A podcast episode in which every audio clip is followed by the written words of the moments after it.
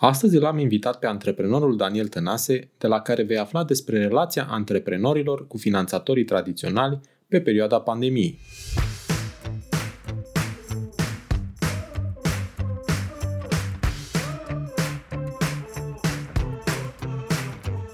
Te salut și bine te-am găsit la Smart Podcast, primul podcast din România dedicat finanțării afacerilor. Sunt Adi Ploscaru și misiunea mea este să ajut companiile să crească și să se finanțeze sănătos. În acest podcast stau de vorbă cu antreprenori și finanțatori remarcabili care împărtășesc din experiențele proprii pentru a te ajuta să-ți crești sănătos afacerea. Sunt nerăbdător să-ți fiu și eu alături în această călătorie, oferindu-ți săptămânal vitamine audio energizante. Vei afla nu doar informații despre cum să asiguri finanțarea potrivită necesară creșterii la timp și în cele mai bune condiții, dar și despre cum poți construi afacere cu rost, creatoare de valoare. Bun venit la podcastul Smart Podcast!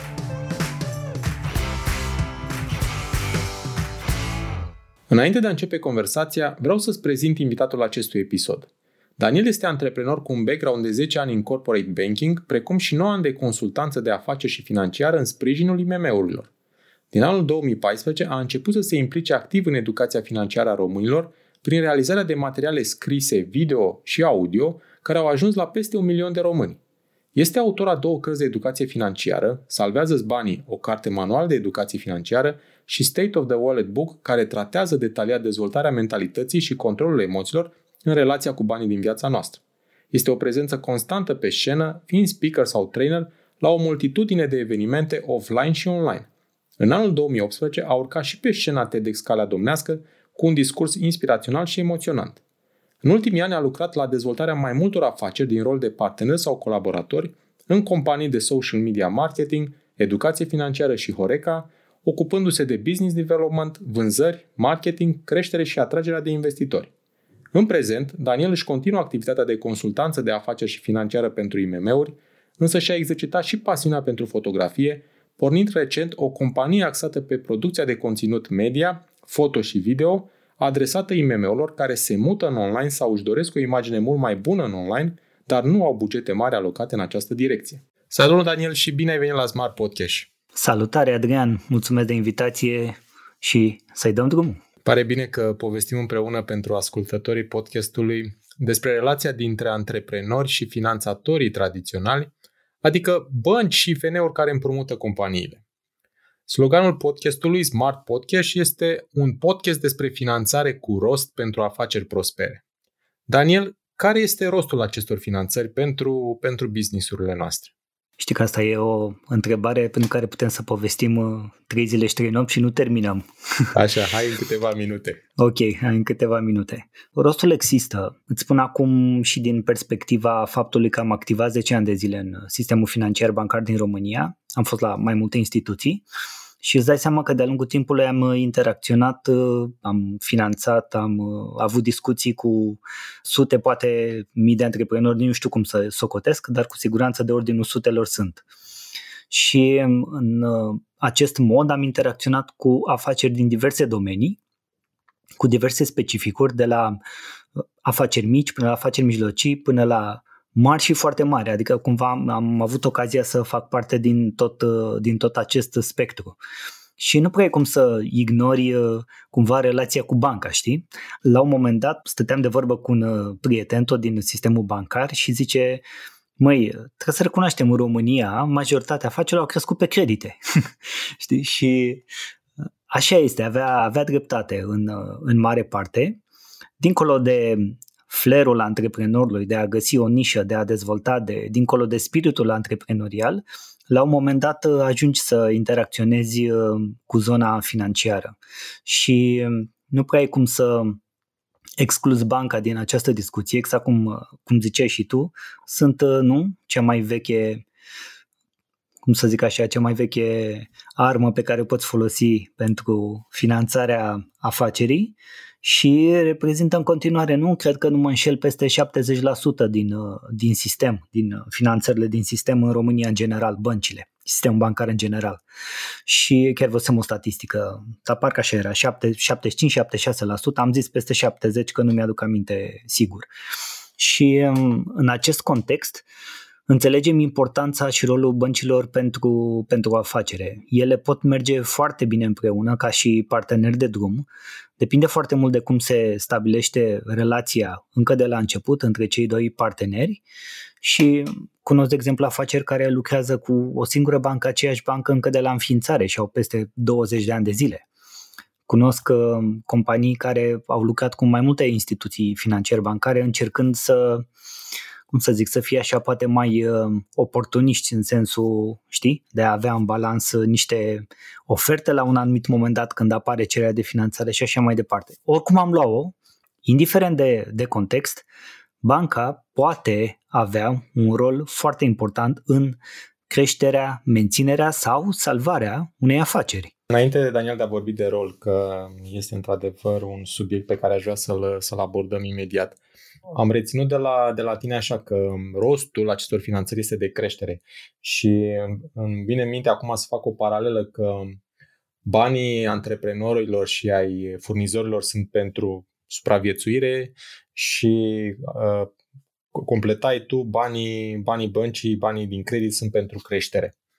Și e bine să, e bine să conștientizăm uh, acest mix de finanțare. Banii antreprenorilor, banii proprii, banii furnizorilor, creditul furnizor, care este cea mai folosită soluție de finanțare, sursă de finanțare de către companiile din România și banii finanțatorilor tradiționali, adică bănci și FN-uri, așa cum spuneai tu, de cele mai multe ori fiind bani pentru creștere. Da, asta, asta subliniam și eu, că de cele mai multe ori pentru creștere. Însă există și alte situații în care o bancă partener te poate ajuta, de exemplu, chiar atunci când, când ai nevoie să te menții sau, în anumite cazuri, poate fi și salvarea, dar într-un anumit context. Depinde de relație, dacă este bancabilă acea companie și așa mai departe. Suntem încă într-o perioadă provocatoare pentru, pentru antreprenori, având în vedere incertitudinea de la orizont și eforturile lor de a se adapta, de a supraviețui și de a crește. În acest context, uitându-ne la ultimile 14 luni, ce rol au avut băncile în finanțarea companiilor de la începutul pandemiei și până în prezent? Ele au avut un rol foarte important, clar.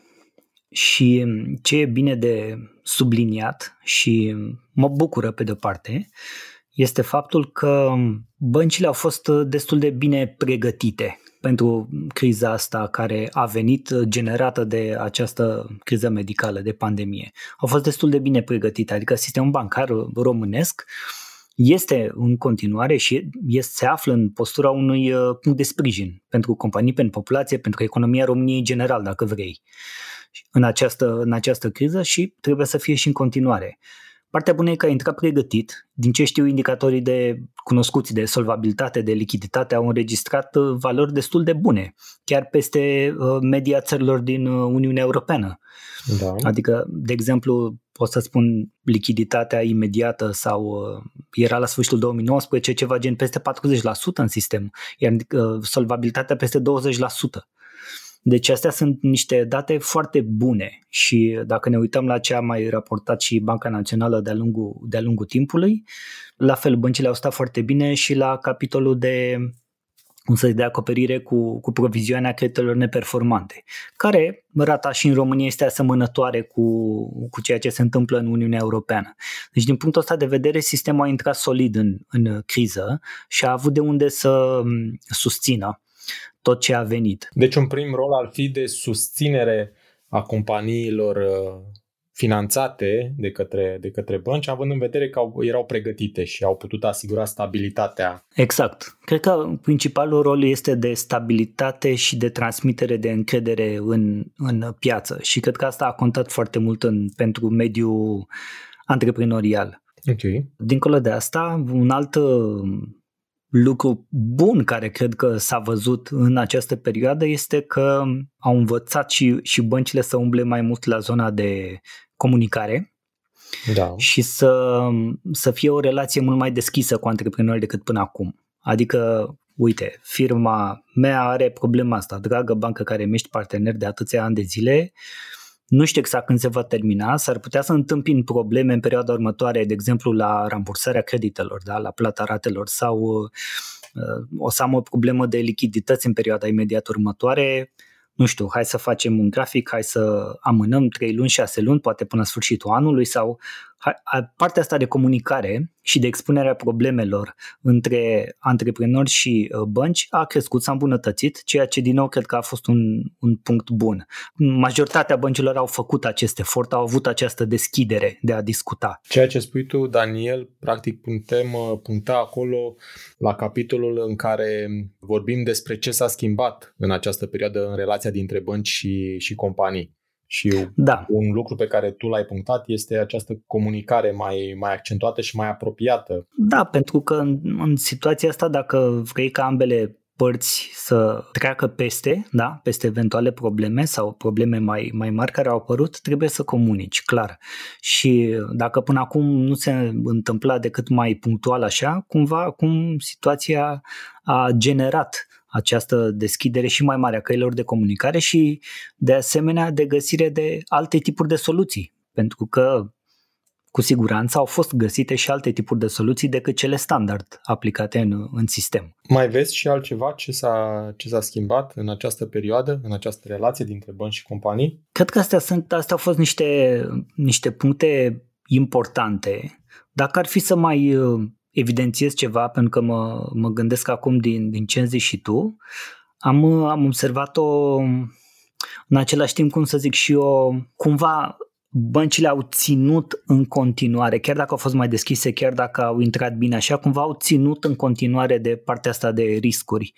Uh-huh. Mai mult poate decât, decât era cazul. Adică ne asumăm riscuri, înțelegem că e o perioadă mai dificilă și e mai riscantă inclusiv pentru noi, dar parcă nu vrem să dăm drumul la fel de mult la bani, parcă nu vrem să finanțăm decât tot pe cei pe care i-am finanțat și cumva cred că aici s-au generat și anumite blocaje pentru că acele companii care nu dau neapărat la fel de bine în, în scoring-uri sau în alte criterii de, de relație cu banca și de finanțare au fost în continuare dezavantajate, știi?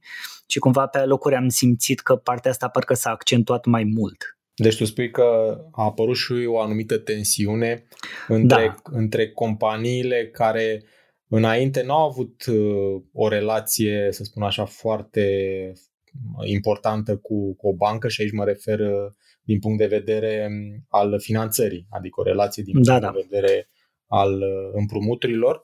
Și în momentul în care anul trecut au simțit nevoia să Uh, să primească suport în această zonă, adică să-și asigure finanțare pe termen scurt pentru a trece uh, mai bine de, de această perioadă, băncile n-au reacționat uh, pozitiv la această solicitare, ci din contră, așa cum spui tu, și-au conservat și, și mai mult, să spun așa, capitalul și au analizat practic foarte atente aceste solicitări mai ales că aduc în discuție și, uh, și programul IMM Invest, care a fost uh, comunicat de la început într-o anumită direcție, adică toată, toate companiile au înțeles că programul IMM Invest este pentru companiile afectate, uh, iar în momentul în care a început implementarea lui, care a început târziu, foarte târziu, foarte târziu. și deficitar, de fapt companiile s-au trezit că nu au acces la, la această finanțare garantată de stat și că în continuare au beneficiat de această finanțare tot companiile solide care practic uh, au beneficiat uh, de surse suplimentare sau de renoirea facilităților de, de finanțare cu garanția, de, cu garanția statului. Da, da, exact. Asta am vrut, să, am vrut să zic și asta am și constatat. Și nu mă refer neapărat la bănci, eu sunt în contact foarte mult cu mediul antreprenorial și cu antreprenori din diverse sectoare și am constatat din, din piață, de acolo unde se, acolo unde se întâmplă activitatea și economia reală. Și acolo sprijinul nu s-a văzut din punctul ăsta de vedere. Adică pare că anul trecut s-a accentuat și mai mult polaritatea asta Exact, da, da. A companiilor solide finanțate de către bănci prin programul IMM Invest, deși da. companiile respective aveau poate suficiente garanții și argumente să poată să fie finanțate în continuare așa cum au fost și până atunci. Și în partea cealaltă, companii care, suf- care au suferit uh, din cauza pandemiei aveau nevoie urgentă de finanțare și care, din păcate, n-au beneficiat de, de aceste finanțări garantate de stat. Uh-huh, exact. Știm foarte bine că, da, vorbim uh, despre finanțare, care este una dintre principalele provocări în antreprenoriat, iar uh, până la urmă băncile și FNU-urile reprezintă una dintre soluțiile de a face rost de bani pentru capital de lucru sau pentru investiții. Și din experiența ta, Daniel, ca fost reprezentant al finanțatorilor, ca actual consultant de business și antreprenor, care crezi că este momentul potrivit pentru ca un antreprenor să interacționeze cu, un, cu succes cu un finanțator, adică să primească banii de care are afacerea lui nevoie? Cred că, cred că momentul se, se simte și nu ți-l dau neapărat cifrele sau când te uiți pe bilanț sau pe balanța contabilă, nu. Momentul se, se simte. De obicei, de obicei oamenii interacționează cu, cu banca atunci când vor, ori vor să crească, ori au dat de oportunitate și, nu știu, pot să cumpere acum să-ți aprovizioneze cu un stoc mare de marfă, se duc la bancă, se finanțează, cumpără stocul respectiv cu un discount care le și ajunge, nu știu, pentru următoarea perioadă, nu știu, jumătate de an, un an, sau pur și simplu vor să, vor să investească, vor să, ori să-și cumpere echipamente, ori să se modernizeze, ori să-și construiască o hală nouă sau alte lucruri de genul ăsta, da? Însă, momentul potrivit ar trebui să fie mai înainte dacă mă întreb pe mine. Pentru că de-a lungul timpului îți spun că majoritatea oamenilor care ajungeau în contact cu noi veneau, spuneau că doresc un lucru, acel lucru era catalogat gen am și nevoie de o linie de credit să-mi schimb utilajele, ceea ce este total greșit și veneau complet nepregătiți. Cred că în primul rând ar trebui să dăm un pic paginile înapoi și să vedem cât de pregătit ești tu ca antreprenor să interacționezi cu o bancă și cu ce tipuri de informații îți cere banca. Pentru că de multe ori lucrurile astea sunt uh, puse așa un pic sub uh, preș, aruncate în uh, curtea contabilului, okay. da, care e considerat gen, contabilul știe. Uh-huh. Și vreau să spun Adi cu părere de, de rău, să zic așa, că majoritatea antreprenorilor, foarte mulți din ei, Majoritatea mă refer peste 60-70%. Dacă îi întreb ce cifre de afaceri au avut anul trecut, nu știu să răspundă la întrebarea asta. Și asta e, un, asta e un lucru care arată distanțarea foarte mare, lipsa de educație și de înțelegere a zonei financiare, a zonei cifrelor, interpretarea lor măcar la un nivel minim, care să-ți asigure o mentalitate și o cultură care mai departe să te pună în postura de a vorbi lejer cu o bancă, ca să înțelegi și ce ți se cere, dar și ceea ce ceri. Și cred că lucrurile acolo stau. Iar momentul potrivit pentru un antreprenor ca să interacționeze cu succes cu o bancă și să aibă și șanse să primească finanțare e la fel ca la prima impresie, știi? Uh-huh. Contează foarte mult lucrurile astea. Dincolo de hârtii, de acte, de ce trimitem în spate, contează foarte mult, pentru că și celor din bănci le place să vorbească cu oameni pregătiți, cu oameni care înțeleg, cu oameni care nu trebuie să le explice neapărat uh, absolut totul bucățică cu bucățică și la care văd uh, deschidere, viziune, dar și o înțelegere a părții practice, cu aplicabilitate practică, știi? Și cred că momentul potrivit uh, este după ce antreprenorul se educă puțin, că faci un curs, că uh, vorbești cu alți antreprenori, că intri efectiv în zona asta și începi să o înțelegi și să vezi. Și știi, știi ce, știi ce interesant este că toți pe care i-am văzut evoluând și făcând lucrurile astea, acum au și o, o mai bună viziune asupra lucrurilor pe care vor să le facă în companie din punct de vedere financiar. De exemplu, dacă zice, băi, vreau să mă extind cu um, o hală, știu ce înseamnă. Știu dacă pot să o susțin din uh, profitul anului trecut, știu dacă pot să o susțin din cash flow actual, știu dacă am sau nu am nevoie de finanțare. Știu că dacă fac um, credit pentru o hală și îl pun în rate în 5 ani de zile și am perioadă de grație 6 luni, în același timp din activitatea mea curentă, da, din ceea ce reușesc să rotesc permanent în afacere, pot să-mi asigur lejer uh, valoarea unei rate, a unei dobânzi și a unor comisioane bancare și a unor asigurări sau alte lucruri care mi se cer. Oamenii trec în sfera aia în care încep să înțeleagă mult mai bine ce se întâmplă în afacerea lor, cum se mișcă fluxurile astea economice. E foarte interesant ce se întâmplă și după, după aia le este și mult mai ușor nu doar să interacționeze cu banca, ci să-și facă și planuri de afaceri sau bugetări sau orice alt lucru. Deci, practic, momentul ăsta potrivit, până la urmă, este dat de cât de bine îmi înțeleg eu ca antreprenor afacerea și nevoile ei de creștere, care trebuie susținute, care trebuie susținute și din punct de vedere financiar. Ei bine, da. Atâta timp cât îmi cunosc foarte bine afacerea și cunosc potențialul de creștere și anticipez anumite oportunități, da, pot decide când este momentul potrivit să interacționez cu succes cu un anume, cu un anume finanțator. Noi astăzi vorbim despre, despre cei tradiționali, despre bănci și FN-uri, în așa fel încât uh, să îmi cresc șansele ca să primesc banii de care am nevoie, dar mai important ca să-i primesc la timp. Exact. Pentru că momentul potrivit înseamnă practic să mă asigur că primesc banii respectivi și că îi primesc la timp pentru nevoia specifică de finanțare. Da, uite, apropo de asta, apare oportunitatea, da? Știi ce ai de făcut, dar dacă te duci la bancă și zice că durează 3 săptămâni și oportunitatea ta e valabilă doar 5 zile. Dacă ai fi fost pregătit de dinainte, ai fi știut la ce să te aștepți și ai fi putut să ai prediscuții cu banca în caz de ceva să se știe să ai actele pregătite, să ai un om acolo de legătură. Apropo de pregătire, uh, te întrerup un pic pentru da. că uh, vreau să detaliem un pic uh, partea aceasta de pregătire, pentru că știm că interacțiunea cu finanțatorii tradiționali poate fi una costisitoare pentru antreprenori. Și mă gândesc aici la timpul alocat de el și de echipa lui, la energia consumată și, bineînțeles, la costul banilor dacă îi primește. Cum ar trebui un antreprenor să se pregătească pentru întâlnirea cu acești finanțatori? Astăzi vorbim despre bănci și despre IFN-uri, ca să-și crească șansele de, de a primi banii necesari. În primul rând ar trebui să aibă puse la punct absolut toate situațiile clasice, adică dacă spun ceva de genul trimitem pe mail situațiile financiare pe ultimii trei ani de zile, balanță plus bilanț plus orice altceva mai ai acolo, anexe, note și altceva, tu ar trebui să le ai la îndemână. Ar trebui să le trimiți din primul mail posibil.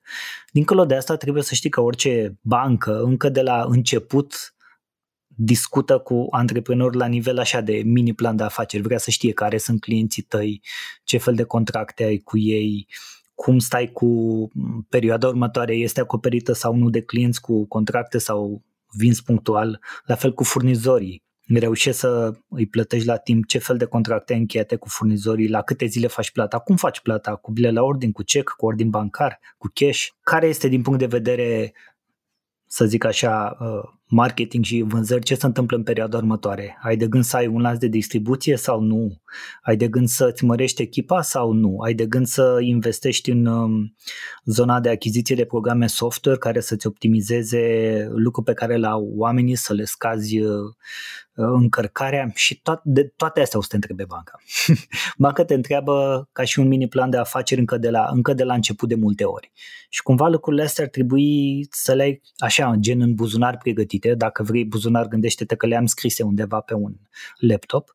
Iar dacă eu și cu contabilul, de exemplu, suntem cei care ne putem ocupa de a extrage uh, aceste informații, ar trebui să fim amândoi pregătiți să, să le dăm cât mai repede posibil. În felul ăsta îți crești uh, șansele de finanțare pentru că banca vede în tine un om pregătit, un om care își cunoaște afacerea, un om care știe ce se întâmplă în ea și un om care știe și de ce are nevoie, de exemplu, de o linie de credit sau de un credit de investiții sau mai știu eu ce alt tip de finanțare.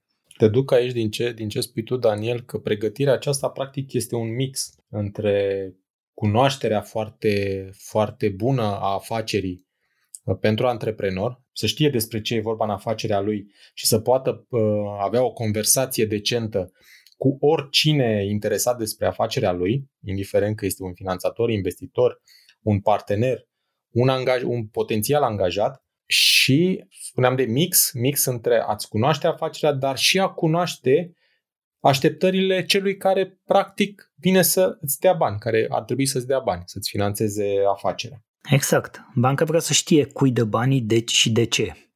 Asta sunt, sunt niște lucruri absolut esențiale și de multe ori uh, discuția așa era sub formă de, de glumă, știi? Sunt majoritatea companiilor au capitalul social 200 de lei, știi? Și te duci la bancă și te împrumuți de un milion de euro, da? Că ai nevoie de investiție și atunci uh, cine este mai mult în afacere? Tu cu 200 de lei sau banca cu un milion de euro? Adică normal că banca vrea să știe toate aspectele, pentru ca să poată să-și controleze și toate eventualele riscuri care apar, să-ți înțeleagă foarte bine viziunea ta asupra afacerii tale într-un anumit domeniu ca să știe dacă tu vei performa în acel domeniu, pentru că de afacerea ta depinde încasarea banilor, da? dobânzii principaluri, comisioane, nu a garanțiilor. Nimeni nu vrea să execute garanții. Tocmai de aceea banca vrea să înțeleagă foarte bine cu cu ce uh, om stă de vorbă, cu ce afacere stă de vorbă, care e viziunea și dacă se știu foarte bine toate detaliile, pentru că acolo unde se știu detaliile, înseamnă că se poate afla și ce merge și ce nu merge și ce se poate îmbunătăți. Uite că ai, ai punctat despre capital și capitalizarea până la urmă reflectă gradul de încredere al, al antreprenorului în afacere. Cu cât uh, nivelul de capitalizare este mai ridicat, cu atât încrederea antreprenorului în afacere este, este mai mare. Și spunând tu de capital, de, de capital împrumutat, mi-aduc aminte de, de interviul pe care l-am avut cu, cu Cristi Logofătu de la Bitnet și spunea că finanțarea afacerii practic stă pe două picioare, capitalul propriu și capitalul împrumutat. Și când unul este prea, prea mare și celălalt este prea mic, atunci există un dezechilibru și practic echilibrul în, în, zona, de, în zona de finanțare a afacerii pe cele două picioare, capital propriu și capital uh, împrumutat, trebuie, trebuie urmărit constant pentru exact. o creștere sănătoasă și, și sustenabilă. Cristian are mare dreptate. Iar el care uh, a reușit să dezvolte compania la un nivel uh, mult mai mare decât ce știm că se putea în România, a văzut și a, a constatat foarte bine aceste lucruri pe, pe propriile companii. Timpul trece și ne apropiem de finalul conversației noastre, Daniel. Deși nu îi se acordă prea multă atenție, vreau să te întreb despre mentalitatea cu care ar trebui să intre un antreprenor într-o relație cu un finanțator. Care ar trebui să fie setarea mentală potrivită când ne întâlnim cu cineva care ne poate împrumuta bani? Uite, asta e un, e un subiect foarte sensibil din multe puncte de vedere. Uh, știi că mie îmi place foarte mult să discut despre zona asta de mentalitate. Știu, de despre am lăsat-o cum... la final, că dacă stăteam cu ea, mi-era, că, mi-era teamă că doar despre asta vom vorbi tot episodul. Nu, nu, nu, nu. Să fim, să fim practici și la obiect. E o zonă pe care eu insist uh, foarte mult uh, și în ceea ce fac și în materiale mele și în discuțiile pe care noi doi le-am mai avut de-a lungul timpului. Setarea mentală este extrem, extrem de importantă. Nu o să-ți spun texte din astea, băi, că trebuie să fii cu mintea deschisă și că um, trebuie să înțelegi că de partea finanțatorul trebuie să ai vreo anumită, nu știu, rigurozitate în fața lui sau alte lucruri de genul ăsta. Nu. Astea țin de comportament și de alte lucruri. Dar la nivel, la nivel mental, cred că cel mai important uh, pas pe care antreprenorii îl pot face dacă nu l-au făcut deja este să se gândească nu la un finanțator, ci pur și simplu la un partener, la un prieten, la un om cu care iese la o bere, la o cafea, la orice ar fi, la care îi spune ce se întâmplă și ce vrea să facă și prietenul zice super, îmi place ideea ta, am permis să mă, mă bag și eu cu tine, să înaintăm să ducem afacerea asta mai departe. Cred că asta ar trebui să fie setarea mentală pe o zonă mai blândă, mai deschisă, mai comunicativă și care să, care să dea așa o, o lejeritate și o siguranță că s-a construit acea, acea încredere, iar colaborarea pe viitor nu poate face decât să crească acea încredere și uh, ambii implicați uh, să fie mulțumiți de ceea ce se întâmplă. Sunt de acord cu tine apropo de parteneriat. Partea cu prietenia probabil că acolo trebuie știi, trebuie stat mai mult împreună. Dar, da, nu e, nu e prietenie clasică. da, dar să pleci la drum cu un mindset, cu un mindset uh, potrivit uh, și acela de a vedea un partener în partea cealaltă și nu doar pe cineva care îți dă niște bani dacă are el chef și în condițiile lui, ci pur și simplu într-un parteneriat, ca un parteneriat în care ambele părți pot câștiga dar în momentul în care lucrurile nu funcționează, ambele părți își asumă că merg mai departe într-o formă sau alta. Și da, îmi pare bine că, că ai, ai spus și tu acest lucru. Practic, orice interacțiune a unui antreprenor ar trebui să, să, plece, să plece de la un mindset de parteneriat. Pentru că parteneriatul, în primul rând, înseamnă încredere, înseamnă cunoașterea foarte bună a partenerului, să-i cunoști așteptările, să știi cât de potrivit este pentru tine și, bineînțeles, înseamnă practic acțiuni pe care le facem împreună pentru a ne îndeplini niște obiective comune. și obiectivele în general sunt cele de creștere, atât ale antreprenorului cât și, cât și ale finanțatorului, prin faptul că își primește bani înapoi, câștigă prin costul banilor pe care îl percepe și reușește uh, să dea valoare organizației, în, în organizația lui și, bineînțeles, să, să poată să susțină mai mulți clienți mai departe. Iată-ne la finalul întâlnirii noastre. Daniel, ne-ai oferit astăzi multe informații utile despre una dintre cele mai accesate surse de finanțare, băncile și IFN-urile. Dacă ar fi să reținem un singur lucru despre finanțarea afacerii, din tot ceea ce ne-ai împărtășit astăzi, care ar fi acesta? Unul singur, nu? Unul singur, da. Antreprenorii să facă tot posibilul să-și cunească foarte bine afacerea, de ce fac ceea ce fac și ce vor să facă mai departe. Iar în felul ăsta vor reuși să-și construiască și să-și administreze firmele într-un mod mult mai bun decât uh, până acum și cu siguranță în acest fel vor ajunge să aibă și mai ușor acces la orice tip de finanțare vor solicita. Asta cred eu că este extrem de important. Daniel, îți mulțumesc pentru conversația plăcută de astăzi și te mai așteptăm la Smart Podcast cu experiențe despre finanțarea afacerii. Mulțumesc, Adrian. M-am, m-am simțit foarte, foarte bine, chiar, chiar dacă așa la, la tir continuu, dar uh, cred că am adus uh, valoare împreună cu tine și îți mulțumesc foarte mult pentru invitație. Mulțumesc încă o dată. Să ne reauzim cu bine alături de antreprenori și finanțatorii remarcabili. La revedere! Îți mulțumesc pentru că asculti Smart Podcast, un podcast despre finanțare cu rost pentru afaceri prospere. Te invit să urmărești în continuare episoadele pregătite pentru tine și afacerea ta, să dai share și altor antreprenori dornici de creștere sănătoasă. Nu uita să dai subscribe pentru a fi anunțat când poți asculta un nou episod despre finanțarea afacerii. Hai să creștem împreună, chiar aici, la podcastul Smart Podcast.